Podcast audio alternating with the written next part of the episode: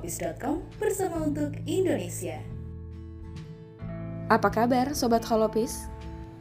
Masih bersama saya Fiska Dwi Astuti yang akan membacakan rangkuman berita yang dapat Anda baca selengkapnya di holopis.com. Presiden Jokowi klaim bahwa pihaknya telah mencapai kata sepakat dengan Perdana Menteri Malaysia Datuk Sri Ismail Sabri Yaakob usai melaksanakan pertemuan bilateral di Istana Kepresidenan Bogor, Jawa Barat. Kesepakatan itu menurut mantan Gubernur DKI Jakarta tersebut dengan berdasarkan prinsip saling menghormati dan menguntungkan.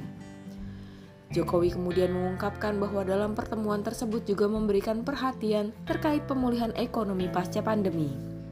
Ia mengapresiasi kenaikan angka perdagangan sebesar 49% pada periode Januari sampai Agustus 2021 dibandingkan dengan periode yang sama tahun lalu. Sementara itu, PM Malaysia Datuk Sri Ismail Sabri Yaakob mengatakan, Indonesia dan Malaysia menyepakati membuka perbatasan internasional kedua negara dalam waktu dekat. Pada pertemuan bilateral tersebut, pemimpin kedua negara juga membahas terkait beberapa isu kawasan, seperti yang berkaitan dengan Myanmar, Laut Cina Selatan, dan lain sebagainya. Berita selanjutnya, uji klinis vaksin Ebola saat ini tengah dilakukan oleh Universitas Oxford yang dirancang untuk mengatasi dua jenis varian yang menyebabkan kematian dan wabah akibat Ebola di seluruh dunia. Oxford telah meluncurkan fase uji klinis pertama untuk dicoba suntikan pertama kepada sukarelawan. Dilansir dari Sky News 11 November, saat ini studi membutuhkan lebih banyak sukarelawan untuk divaksinasi. Ada empat spesies virus Ebola yang diketahui menyebabkan penyakit pada manusia.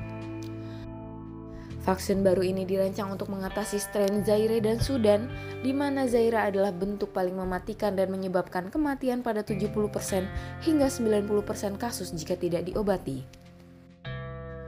Zaire juga bertanggung jawab atas sebagian besar wabah termasuk wabah Afrika Barat 2014 sampai 2016 dan wabah Republik Demokratik Kongo Timur tahun 2018 yang mengakibatkan lebih dari 32 orang terinfeksi dan lebih dari 13.600 kematian. Dalam uji klinis ini, 26 orang berusia 18 hingga 55 tahun akan menerima satu dosis vaksin Ebola di Universitas Oxford. Mereka akan dimonitor oleh tim peneliti selama enam bulan dan hasilnya akan diketahui pada tahun 2022. Berita selanjutnya, Menteri Pertahanan Prabowo Subianto secara resmi menyambut kedatangan Menteri Pertahanan Malaysia Datuk Seri Hishamudin Tun Hussein di Bandara Hussein Sastra Negara Bandung, Jawa Barat, Rabu 10 November malam. Prabowo Subianto menyambut kedatangan tamu kenegaraan tersebut dengan upacara militer sebelum dilanjutkan dalam pertemuan empat mata di ruang VVIP bandara. Kunjungan ini merupakan kunjungan balasan dalam rangka mempererat hubungan diplomasi pertahanan antara Indonesia dan Malaysia di mana Prabowo akan mendampingi langsung Menhan Malaysia tersebut untuk meninjau langsung lokasi PT Pindad hari Kamis 11 November. Prabowo sendiri diketahui sebelumnya sempat berkunjung ke Malaysia beberapa waktu lalu untuk memperkuat kerjasama pertahanan antara kedua negara. Berita selanjutnya, Mendikbud-Ristek Nadiem Makarim mengungkapkan alasan yang melatar belakangi terbitnya Permendikbud nomor 30 garis miring 2021 tentang pencegahan dan penanganan kekerasan seksual di lingkungan perguruan tinggi. Menurutnya, peraturan itu diterbitkan untuk menjawab keresahan sivitas akademik kampus, khususnya para mahasiswa, ihwal tidak adanya regulasi yang melindungi mereka dari tindakan kekerasan seksual di perguruan tinggi. Nadi mengatakan, banyak sekali kasus-kasus kekerasan seksual di perguruan tinggi yang akhirnya tidak terselesaikan karena tidak adanya kebijakan atau regulasi yang mengatur hal tersebut. Menurut Nadim, Bukan tidak mungkin kasus-kasus kekerasan seksual yang terungkap ke publik selama ini hanyalah puncak es dari banyaknya kasus kekerasan seksual yang terjadi di perguruan tinggi. Di sisi lain, para korban pelecehan dan kekerasan seksual yang mencoba melapor justru kerap mendapatkan stigma negatif dan tekanan dari masyarakat. Akibatnya tidak jarang para korban terpaksa harus menyimpan rapat-rapat peristiwa yang dialaminya tersebut. Melalui peraturan ini, ia mengatakan pemerintah tidak lagi mentolerir segala perilaku tindakan kekerasan seksual yang terjadi di institusi pendidikan tinggi. Nadim juga berharap dengan adanya peraturan ini akan membuat mahasiswa dan seluruh sivitas akademik lainnya tidak lagi merasa takut dan khawatir berada di dalam lingkungan kampus. Demikian berita untuk hari ini. Saya Fiska Dwi Astuti melaporkan untuk holopis.com bersama untuk Indonesia. Holopis.com bersama untuk Indonesia. Halo Sobat Holopis, apa kabarnya? Berita hari ini tentang Joko Widodo yang akan melantik Andika Perkasa pekan depan. Berdasarkan berita yang dirilis oleh holopis.com, Jenderal TNI Andika Perkasa akan dilantik menjadi Panglima TNI oleh Presiden Joko Widodo pekan depan. Namun, untuk tanggal pastinya, Jokowi belum dapat menyampaikan. Jokowi beralasan masih mencari hari baik. Menyinggung tentang rencana kabar kocok ulang atau reshuffle kabinet, Jokowi mengaku belum memikirkan rencana perombakan menteri dalam waktu dekat. Sebelumnya, Presiden Joko Widodo menunjuk Jenderal Andika TNI Perkasa sebagai Panglima baru TNI. Andika akan menggantikan Marsikal Hadi Cahyanto yang pensiun pada bulan ini. Jokowi sebelumnya telah mengirim nama Andika Perkasa ke DPR RI untuk meminta persetujuan. Kemudian, Komisi 1 DPR RI melakukan fit and proper test dalam rapat dengar pendapat umum yang dilakukan pada hari Sabtu kemarin. Kemudian DPR melalui rapat paripurna yang dipimpin oleh Puan Maharani telah bulat menyetujui Andika Perkasa sebagai Panglima TNI yang baru.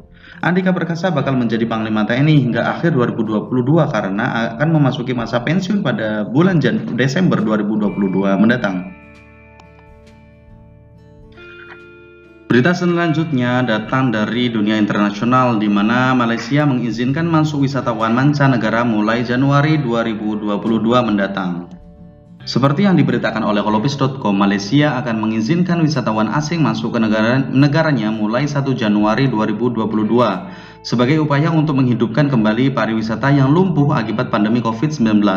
Penasihat negara yang juga ex Perdana Menteri Malaysia Muhyiddin Yassin mengatakan bahwa keputusan tersebut diambil setelah pemerintah menyadari pemulihan industri pariwisata berjalan lambat tanpa wisatawan asing. Ia juga menyatakan para pelaku usaha membutuhkan waktu untuk memulai kembali bisnisnya. Muhyiddin menegaskan bahwa yang langkah pencegahan COVID-19 seperti tes akan tetap diberlakukan. Menurutnya, nantinya pihak berwenang yang akan menentukan wisatawan asing bisa masuk atau tidak berdasarkan kondisi pandemi asal negara dan faktor lain. Namun, Muhyiddin tak menyebut secara pasti kapan pemerintah akan merilis rincian aturan pembukaan perbatasan ini. Ini ia hanya mengatakan keputusan ini masih ditinjau lembaga kesehatan dan bagian keamanan. Malaysia mengambil keputusan ini usai tren kasus penurunan COVID-19 melandai selama beberapa pekan terakhir. Berita selanjutnya, Joko Widodo yang mengatakan bahwa budi pekerti memperkuat identitas dan karakter bangsa. Presiden Joko Widodo mengatakan bahwa salah satu model besar bangsa Indonesia adalah karakter budi pekerti. Akhlak baik yang diwariskan oleh para leluhur harus dilestarikan, karena dengan itu standar bangsa Indonesia bisa terlihat. Selain menjadi standar bangsa Indonesia, Presiden Joko Widodo menyebut bahwa budi pekerti bisa memperkuat karakter. Dan jika bangsa Indonesia kehilangan budi pekerti, maka runtuhlah karakter asli Indonesia. Lebih lanjut, Presiden Joko Widodo juga menekankan bahwa sebenarnya Indonesia adalah sebuah negara yang berpotensi untuk tumbuh kembang, apalagi saat ini Indonesia telah diperhitungkan untuk tampil di panggung dunia. Presiden pun berharap seluruh stakeholder Indonesia bisa bekerja sama untuk mencapai posisi terbaik di kancah internasional. Hal ini bukan untuk kepentingan dirinya dan pemerintahan saat ini, melainkan untuk kepentingan dan masa depan Indonesia. Kembali ke berita dalam negeri di mana Jenderal TNI Andika Perkasa diminta agar menjaga harmonisasi dengan Menteri Pertahanan selama menjadi Panglima TNI nantinya.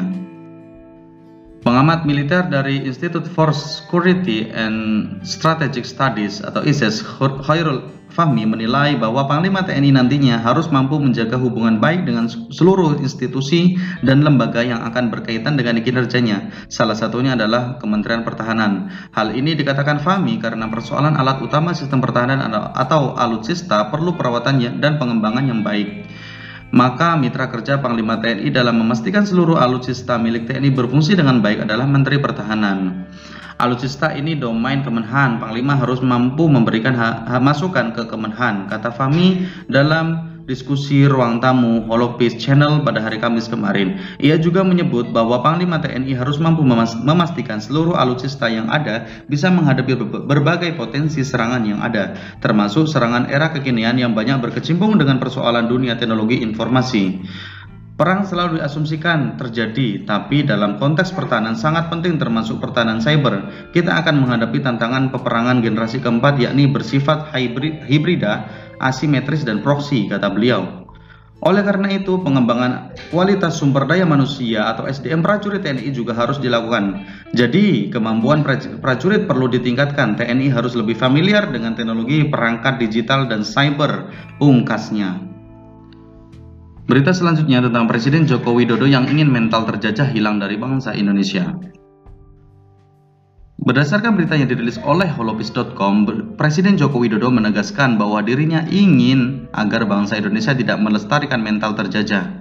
Hal ini disampaikan oleh Presiden Joko Widodo dalam sambutannya di perayaan HUT 10 tahun Partai Nasdem pada hari Kamis kemarin.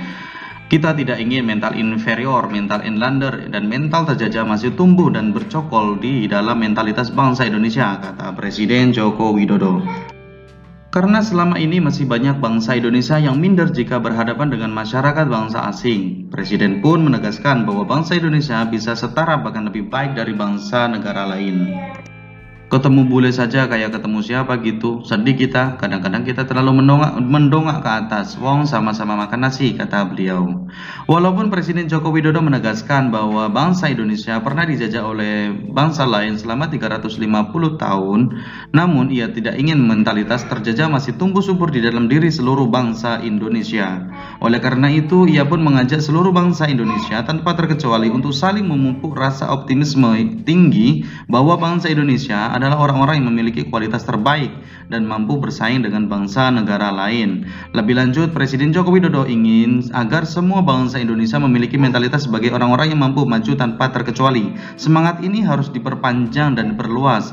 Apalagi kata beliau, karena harus diingat bahwa kita punya kejayaan sejarah dari para pendahulu kita dan kemerdekaan Republik Indonesia bukan hasil pemberian, tapi hasil perjuangan panjang.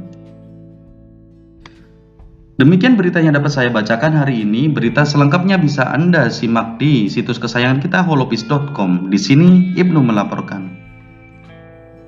Holopis.com bersama untuk Indonesia.